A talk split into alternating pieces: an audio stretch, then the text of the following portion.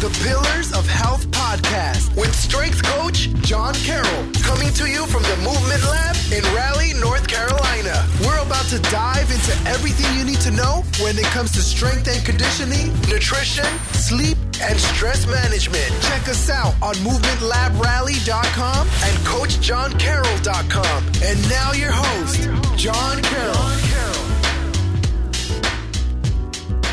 We're getting into our sleep episode today with Brandon Marcello, and he is going to give us a bunch of information to take home and really help us improve our sleep habits.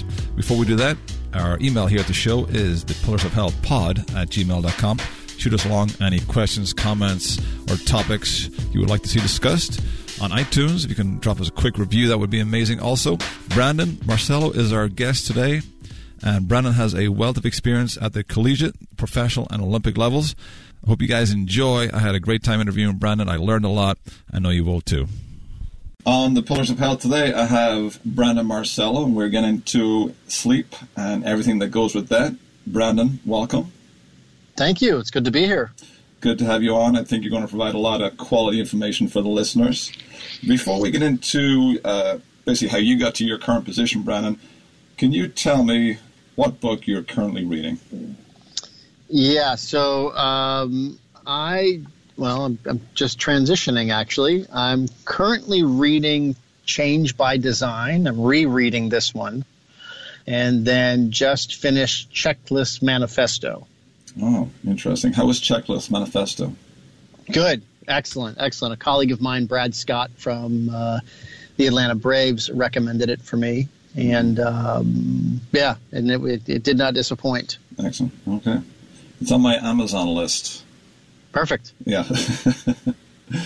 Excellent. So I've seen you uh, speak at the Perform Better Circuit. I've heard you on other podcasts with Mike Robertson, the Strength Coach podcast, and I've always gained something from listening to you speak. So I'm really excited to have you on the podcast. Thank you for taking the time, number one, to do this. Yeah, my pleasure, and I appreciate the kind words. I'm, I'm glad. And uh, yeah, can you just kind of fill everybody in on your background and basically your path to becoming a performance optimization coach? Yeah. So um, let's see, I've been doing this for 22 years now and started as a regular garden variety strength coach down at IMG Academies in Bradenton, Florida. Um, after that, I moved on to uh, help create and start um, uh, Athletes Performance, which is now Exos. And then from there, uh, I went back to school, got a PhD, and then went to work for Stanford University as the director of sports performance. And now I'm a high performance strategist. Uh, and I work with teams, organizations. A lot of my time is spent with the U.S. military, solving high performance problems. Right. Interesting. So you're more of a based towards a tactical athlete, so to speak. Um, I don't know if I would say that. No. Um, yeah. Uh, so the stuff I do with the military is, is, a little bit different. It's not necessarily training oh, okay. the the the operators, the soldiers, the war fighters, whatever terminology you want to use. Um, it's actually kind of more solving some performance problems that the um, Department of Defense is currently having. Oh, okay. Okay. So we have you on for the topic of sleep. Now, this is a, yeah. a pretty complex topic, correct? Extremely complex topic. So we always hear the term, or you know, see it in newspapers, magazines. Like you have to get eight hours sleep. You have to get more sleep. We keep getting told this, but why do you think the message just doesn't sink in? Um, I think because people function right, and, and there's a certain amount of a certain level that they can perform at, and I think they don't see that there is a, a higher level, a better level. I think many of us are complacent, and I think we see that, well, I seem to be getting through my day just fine. I might be tired, but it hasn't really affected my performance, and, and I don't think they really understand that it probably is. Mm-hmm. And even from a performance, never mind performance standpoint, I think from a health standpoint, from a behind the curtain standpoint, I think there are some things which are happening that are are probably not um, beneficial to our health and well being, especially in the long term. Yeah. Um, and I think because we don't see those and experience them now, you know, you, you kind of ignore them. You know, it's like the, the, 15 year old kid that picks up smoking, right? They don't see themselves at 65 with chronic obstructive pulmonary disease. Right. So, yeah. So, can you kind of go into a little bit on the importance of sleep, why it's so important, and the role it plays actually in the recovery process. Well, I mean, the, the thing about sleep is that I think you, you need it, right? You, Yeah. you can't live without it. Uh, in order to function properly, what we've learned is that uh, you build up sleep debt, right? And meaning that if you need eight hours of sleep and you get seven, you now have accrued some sort of sleep debt about to the, the tune of one hour to make the math easy Right. night you would need to get greater than eight hours, right? You need to pay back that hour, so nine ideally. Yeah. Um, again, to make the math easy. When we pay back this sleep debt over the long term, we see some very large improvements in performance. And the, the, the research is there. The research supports this. The evidence is there that speed improves, reaction time improves, mood improves, anxiety decreases, memory and consolidation increases, um, and a whole host of other things that come with it. So performance, whether in life or whether in athletics, increases. Yeah. Yeah.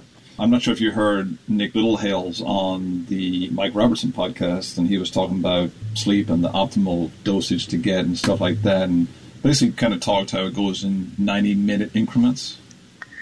Yeah, so a sleep cycle runs on average 90 minutes, but you know, again, the the, tricky part with that, and we used to do this way, way back in when we were at Athletes Performance back in the, the late 90s and early 2000s, is we would guide our athletes and tell them that you know, sleep cycle is on average about you know 90 minutes, so you want to plan your night accordingly. But the problem is we don't know how long it takes them to fall asleep, right? Right, And that yeah. that can impact things tremendously. Um, so how long it takes you to fall asleep or what they call sleep latency can impact that. So while the sleep cycles are nice and knowing that yes, okay, they're they're right around 90 minutes or so, right? Mm-hmm. Being able to optimally plan that with like s- setting an alarm in the morning is just really really like I think it's inconceivable. Yeah. yeah. When it comes to getting a night's sleep, and when you don't get that, whatever it may be that you need, for some people they'll get by in six, other people need that 8 What are the negative effects that chronic sleep deprivation over the long term, like what can that lead to that maybe some people aren't aware of? Well, I think you know there, there's always some implications in terms of brain health, cardiovascular health, immune health.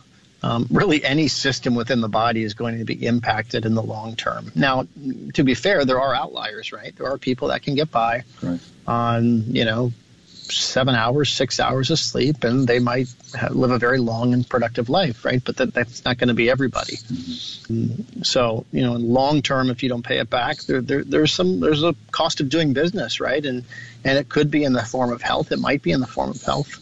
Uh, many times, is what we see. It's not a guarantee, but usually that's where it manifests itself. I saw a stat the other day in, I think it was a Men's Health, it may have been, basically stating cardiovascular disease is going to kill one on three people that you know. And they, at the end of the article, they kind of stated some ways to kind of combat this, and sleep was number one. Yeah. So just to reemphasize, yeah, yeah. Sleep environment and creating an optimal sleep environment. When it comes to modern day, we have our electronics, we have lar- uh, flat screen TVs in the bedroom, your phone, of course, and all these things are kind of taken away from possibly allowing us to sleep at an optimal level. Um, Can you recommend some steps to getting to a optimal sleep environment? So this is what ties in what they call sleep hygiene. Okay. um, and and you know are you, are you taking the right steps that you need to um, to put yourself in a position to to get a better night's sleep and it really comes down that i've seen comes down to a routine right there is a routine around everything so these are you know these are the behavioral activities that contribute to um, restorative sleep so you know one consistency going to the same going to bed at the same time each night you know, restricting caffeine intake for some people. Uh, for most people, you know, some people need to avoid napping during the day. So everybody's going to be a little bit different, right? Yeah. But I think the big thing, which I think people miss out the most, is they lose that routine and do not have that consistency of going to bed around the same time.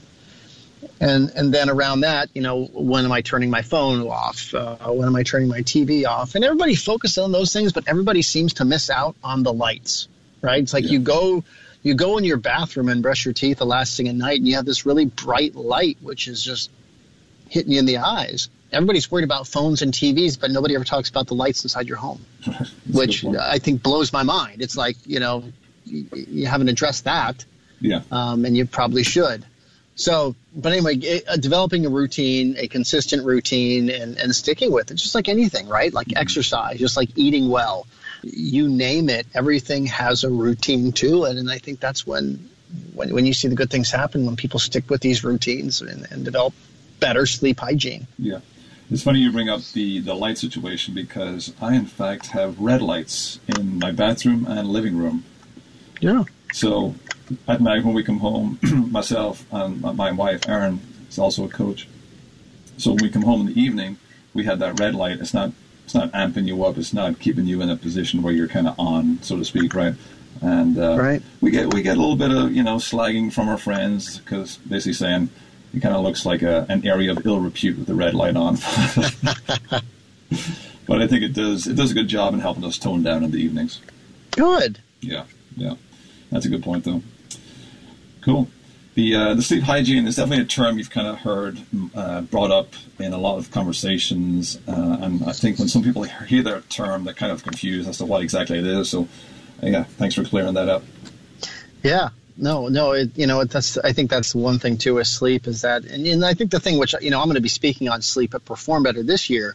Okay. Um, but it's going to be a very basic talk, right? I mean, I, I have a, a certain amount of expertise when it comes to sleep, but I'm not a sleep scientist. I have not studied sleep extensively like some of the people that I've worked with in the past and still utilize of getting information in the past, right? Like, right. Uh, like the Cheri Mahs and, and the, the Jennifer Martins and the Dr. Dements. I mean, these people are, are experts in the sleep space and are my go-to people when I have a sleep question. You know, things that we talk about here and the things I'm going to discuss at Perform Better are just the basics one, twos, and threes, and right. you know, ABCs about sleep. Yeah, I, I, recently interviewed Kevin Carr from Mike Boyle Strength Conditioning. Uh, just on the podcast, and we covered a multitude of topics. But he was he was talking about how when people, some people come in and they want to work out at the highest level, but then we look at the basics and they're not getting eight hours sleep and they're not staying properly hydrated during the day. So how can we do this high level stuff when the basics aren't being taken care of? Yeah, agree 100%. I mean, that's I, I consider sleep and nutrition to be pre-recovery. I don't even consider them as recovery. I think they are certainly foundational and I think that they need to be addressed to really get the greatest benefit out of everything you're trying to do to improve your performance. Right. The, the common, or I'd say the modern schedule, has people run around all day long. And so when that person is continually losing out on sleep or chronically sleep fatigued, what are some signs possibly that their body may be sending them, or some signs possibly that they're missing that lead to complications later on? Well, I think the one thing is, you know, we always use the term that, that drowsiness. You know, I got this from Dr. Dement at Stanford. Drowsiness is red alert. So his thing is, if you're ever in the middle of the day, you know, it's middle of the day when you have a natural dip in your circadian um, or diurnal rhythm, right? Mm-hmm. So with that dip, you have this urge to sleep, and it's typically right after lunch. So it's the one thing time that people usually attribute this sleepiness in the afternoon to what they ate.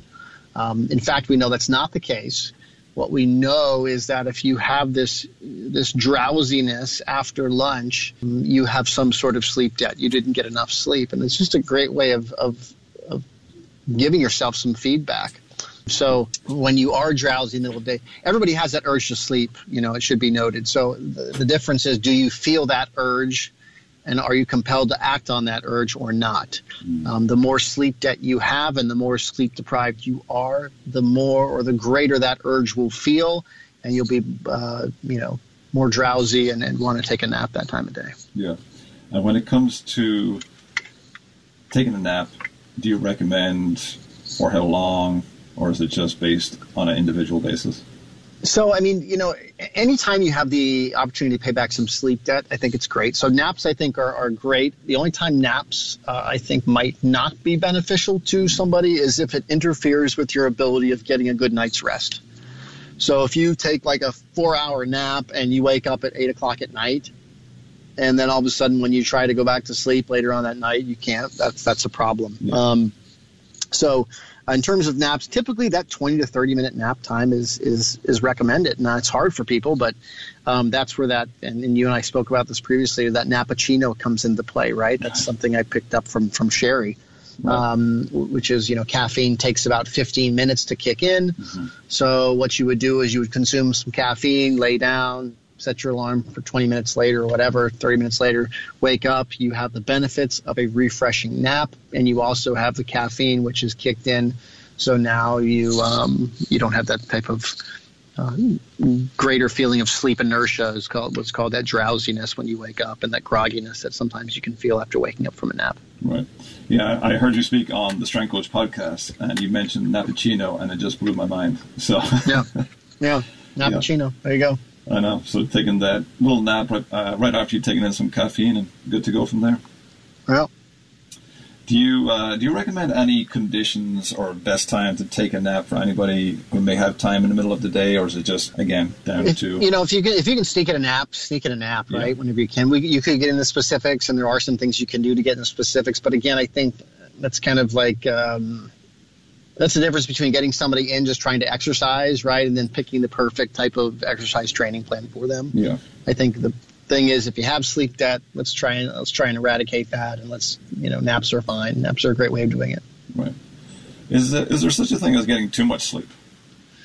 There is not. There is a myth for that, right? and and I think sometimes when people sleep in or you know get a, a, greater amount of sleep than they normally get they feel drowsy right and they feel groggy that's sleep inertia and then that sometimes can make people think that you know oh i got too much sleep last night or you know their their their their diurnal rhythm is a little bit out of a little bit wonky now right because they slept in so long um, and I think that's to be expected, but it's not a result of getting too much sleep. That that's actually a myth. I actually had an argument with a coach about that one time.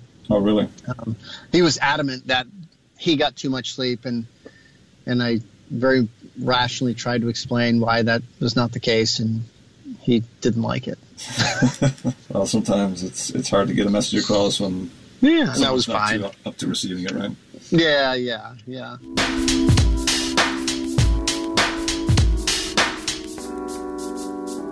Are there any uh, any books out there you recommend for people to further educate themselves on sleep? There are. There's a few. Uh, a, a few. I'll give you one. Uh, my my go to. So it's called The Promise of Sleep. Okay. And The Promise of Sleep was written by um, Dr. William Dement. He is considered the father of sleep medicine. He's the guy that discovered REM sleep and uh, he's I've had the fortunate fortunate enough to work with him while I was at Stanford. So we interacted a lot, and, and that's how I met Cheri Mah through him. So and he, he he's the father of sleep medicine, has a book. Why not start there, right? Yeah. So yeah, the Promise of Sleep is one of the books that he he wrote. Um, I would start there. There's a few other ones that are out there which are pretty good. Take a nap, change your life.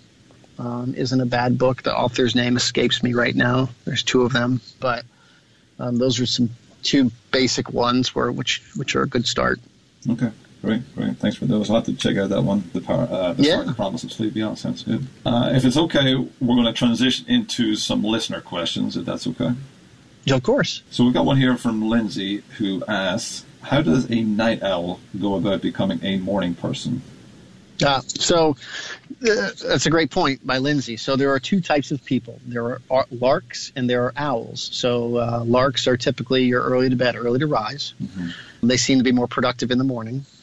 And your owls, exactly what Lindsay said, are people who are, are more productive in the night. So they go to bed later and they would prefer to wake up later. Right. Problem is, is when you trying to function in one domain versus the other, right? This goes down to consistency.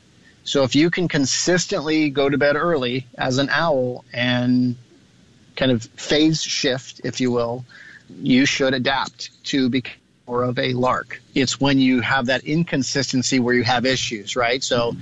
if I'm going to try and stay consistent Monday through Friday, and then all of a sudden on the weekends or Monday through Thursday, and then all of a sudden the weekends I'm going to go back to my owl type of habits, you're going to really have a hard time yeah. jumping back and forth. Right. So you know, it, it's it's all about consistency and staying where you're going to need to be consistent. Right. I've got Alex here. He's got two questions for me, and the first one is, what are the top mistakes you have encountered in relation to people and sleep, and obviously not getting enough being number one, probably. I think the big thing is I think there's a lot of sleep mythology out there, mm-hmm. just like anything else, right? Training mythology, nutrition mythology. Yeah. I think people sometimes are swept up into the falsehoods when it comes to sleep. Furthermore, I think that there is, and um, I think still there's like this sweeping um, badge of honor when it comes to trying to you know tell people that you have you can get by on very little sleep, right? Yeah you know, I get four hours of sleep a night, and I'm a very um, successful person. I'm a high performer, and blah blah blah blah blah. Right? It's yeah. and and and I really doubt that. Yeah, I I really have a hard time. I know that people like in having conversations with Dr. Dement.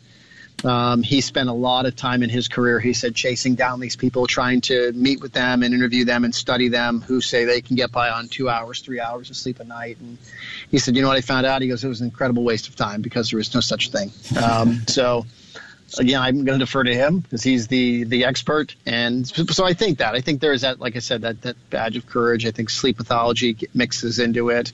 Everybody's trying to find a shortcut as well, right? Just That's like true. training, just like nutrition. Yeah. You know, well, I'll take this supplement; it'll give me a deeper sleep. And if I'm in a deeper sleep longer, then I need less sleep, and I can do be more productive during the day. Yeah. So you know, trying whatever the, the life hacks or biohacks, and it's um, we're a long way away from that. Yeah, yeah. The the saying "I'll sleep when I'm dead." You know, yeah, and that, that'll actually happen a lot sooner if you keep going that route. Correct? It will, absolutely. Yes, yes. so the second one from Alex, he wanted to know the best way to determine quality of sleep. Okay, so the best way, I mean, when we're looking about evaluating sleep methods, there, there are a few different ways. There are wearable devices, right? Yeah. And there's polysomnography, which is the gold standard. That's actually when you go into a sleep lab and have your sleep evaluated, right? So they're looking at eye movement, they're looking at heart rate, they're looking at brain waves, things of that nature. You know, that's really knowing where you are and when you are. That's about as precise as you can get to this day. Yeah. A lot of these sleep monitors that people are wearing now are not as accurate as they like they like to think they are. Now there are a few that are, right? There is a handful that might that might be able to provide you with sleep duration, sleep quality, meaning how many times did you wake up during the night. Um, and that's just based off on like an accelerometer, typically wrist worn, that you can wear. Um, a lot of the sleep studies that they do um, are not always done in a lab. They're, they, they'll be like take home, obviously. So they have research grade actigraphy watches. Um, again, those are research grade. It's not like going down to your, you know, whatever store and, and buying with the, the Fitbit or whatever. Best okay, Buy, yeah. so yeah, yeah, Best Buy. Thank you. So the best way of determining quality, you can try one of those. That's probably the best way. Otherwise, you really don't know how many times you woke up in the night. I wear one. I wear a sleep. Uh, I wear the ReadiBand by Fatigue Science. Now it's not commercially available. Yeah. But it's it's 94% accurate compared to polysomnography. Oh, wow. Um, so it, it's close, right? Um, Closest and, and got, I, right? It, yeah, it's it's it's so it really comes down to how much error are you willing to accept, and I'm willing to accept that. I'm willing to accept seven percent, yeah, or six percent. So last night I had two awakenings um, when I looked at my my watch this morning, which was pretty good. Some days I have more. You know, I was sick last week. I was fighting a cold, and it was pretty nasty one, and fever and everything, and. Yeah you know, I had an 11 hours night sleep, but I had 14 awakenings. I didn't even wasn't even aware of that. Yeah. So I don't know if I answered Alex's question in terms of sleep quality, but you know, a, a device is going to be able to give you that. Um, you can't always go by how you feel when you wake up in the morning. That's kind of a downside. That's not the segue, but you know, that's one of the downsides about these questionnaires that everybody's asking the athletes is that they're asking them how much sleep they got and the quality of sleep. Um, and I was guilty of asking athletes these things too. And really, what I found out is most athletes underreport the amount of sleep that they've received or need. Yeah. And two, they're way off on their quality. Mm-hmm. So, not to mention, if they're sleep deprived, are they in a good position to take the survey? Yeah. And how much survey fatigue do they have? So, there's a lot of things that go into it. That's true. That's true. I digress. No, no, you're you're you've totally hit the nail on the head there because anytime we have someone do an assessment, the question on there, like, how's your nutrition? Everybody says good. Yeah. You know, everybody thinks they eat well, right? So, yeah, you, you bring up a good, good point there. The ReadiBand that you mentioned, that's not available. commercially? No, it's not commercially available. They they they uh, they work with the military, they work with heavy industry, and they work with sports teams. Mm-hmm. Do you know if there's any plans there moving forward to get it out there? Or? I don't know. That's a good question. I'll have to ask them next time I interact with them, interface with them. But I haven't had those conversations with them. Yeah. Yeah. Usually when I when I do I um, do some work with them, it's it's um, uh, I don't get to ask the business questions. I'm not even thinking of them to be honest with you. Right. But are there any apps you'd recommend that are, are pretty good regarding sleep? Well, I, I mean, it's there's two things to it, right? I mean, are they accurate? Probably not. Yeah. If they tell you that they can they can provide you with how long you're in REM or this stage or stage two, three, one, that's probably a load of crap, mm-hmm. right? There's re- you're really guessing, and, and it's a big it's a big guess. The one good thing that these sleep apps do is they get people thinking about sleep, right? Whether they're accurate or not, let's put that aside, but it gets people thinking about sleep, talking about sleep, and engaged about sleep, and which I think is a good thing. Yeah. So my wife Erin, her, her brother lives in New York City. Sean, love him to death, great kid, in his early twenties, and tends to stay up all night long and sleep all day. Mm-hmm. Erin has been fighting this battle to try and convince him that this is not a healthy long-term route to go. How would you go about trying to tell someone basically this is not a good thing for you? Probably start with a non-family member. Yeah. right? Yeah. And then two, like any other behavior trying to change, you have to get them to think it was their idea. Yeah, yeah. Create a little bit There's, of ownership there. And there, I mean, it is really. It's yeah. like you know whether it's talking about sleep, nutrition, exercise, training, injury prevention, foam rolling, whatever their homework is, corrective exercise they're supposed to do. You know, the, people have to come up and think it was their idea. Yeah, yeah, you're right we recently done a, an episode on pregnancy and you know new mothers and stuff like this. So we have a lot of people listening who have kids at home, and I'm sure you know that life with kids can be daunting when it comes to gaining enough sleep. Mm-hmm. Are there any possible solutions you suggest for people regards this? Because this is a very challenging time in someone's life, right? Yeah, I mean, I, I, you know I have a 19 month old at home, right. um, so that was not too long ago since we went through this. But so I read a book and it was called "Healthy Sleep Habits, Happy Child." Mm. I want to say that's it. It was by Dr. Weisenbluth. Okay. And it was phenomenal. You know, it, it takes you, you know, what what kind of you should see, you know, first month, first through three months, and this and that, and when wake, uh, you know, when when they start to differentiate between you know, daytime and nighttime, and when all of a sudden their sleep start to consolidate a little more. So it was really helpful because it allowed me to understand kind of some milestones perhaps and to keep an eye out for certain things. Yeah. Like it's six weeks for instance and then they, you know at this stage. So it's like that was very helpful as well as the st- sleep strategies about you know looking out for kids and when they're tired and the importance of schedules and you know how much sleep to get and and and crying it out versus non crying it out or he called it the extinction method versus the partial extinction method. There's a couple of different ones right? Mm-hmm. it was just very helpful. And then it also gave some interesting strategies for for the mothers and the fathers and the couples right? Yeah. whether you're a single mom or if you ever if you're not or a single dad or not you know there were some strategies in there for you